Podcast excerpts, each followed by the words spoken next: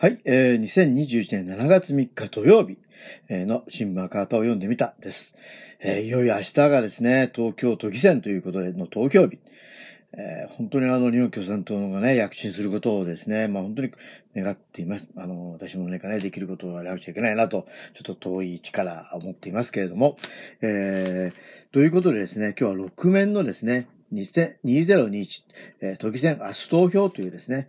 えー記事を読んでみたいと思うんですね。まあ、二人の方がですね、日本共産党への、えー躍進を訴えているということでですね、えー4日投票の東京都議選で、都民の命と暮らしを守る議員を増やそうと訴える二人の思いを紹介しますという記事を読みたいと思います。えー一人目はですね、えー蒲田、えー民商会長、えー池田勝弘さんという、勝之さんですね。ちょっとごめんなさい。よく読めなくて。苦境の中小業者守ってという記事ですね。えー父親がやっていた工場を受け継ぎ、金属を加工し、えー建材に使われる部品の製造をやっています。今回の都議選では何といってもコロナ対策が大きな焦点です。この1年よ、安倍、菅政権や小池都知事は飲食店やお酒ばかりを悪者してきました。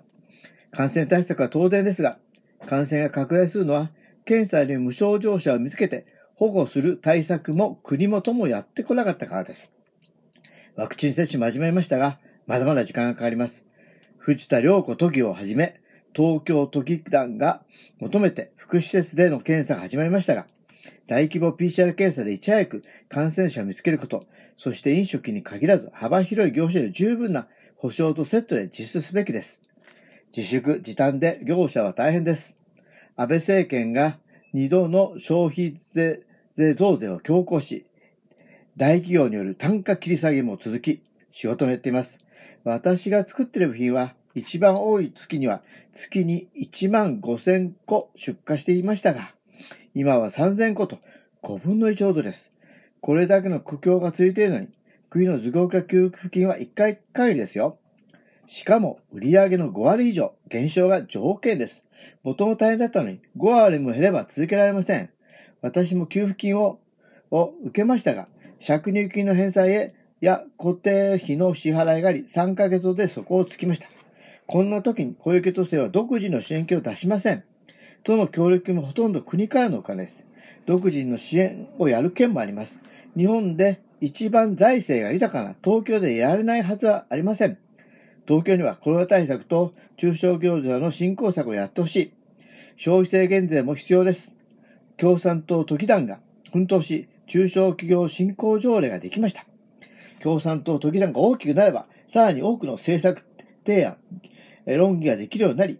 都議会の雰囲気も変わり、世論も大きく変わっていきます。大変な激戦です。必ず勝ち抜いて議席を増やし、中小業者を守るために奮闘してほしいと思います。というですね、力強いね、まあ、状況、ね、状況は本当によくわかりますよね。えー自営業者の方、本当に大変だと思います。えー次はですね、元都立病院看護師、えーえー都庁職員、えー支部労組元支部長、えー白畑悦子さんのですね、えーメッセージですね。都立病院のまま拡充をということで、都立病院の看護師として38年間働き、都立病院は住民の命を守る、えー公的医療機関の役割を発揮していると実感してきました。憲法25条の理念に基づいていると言えます。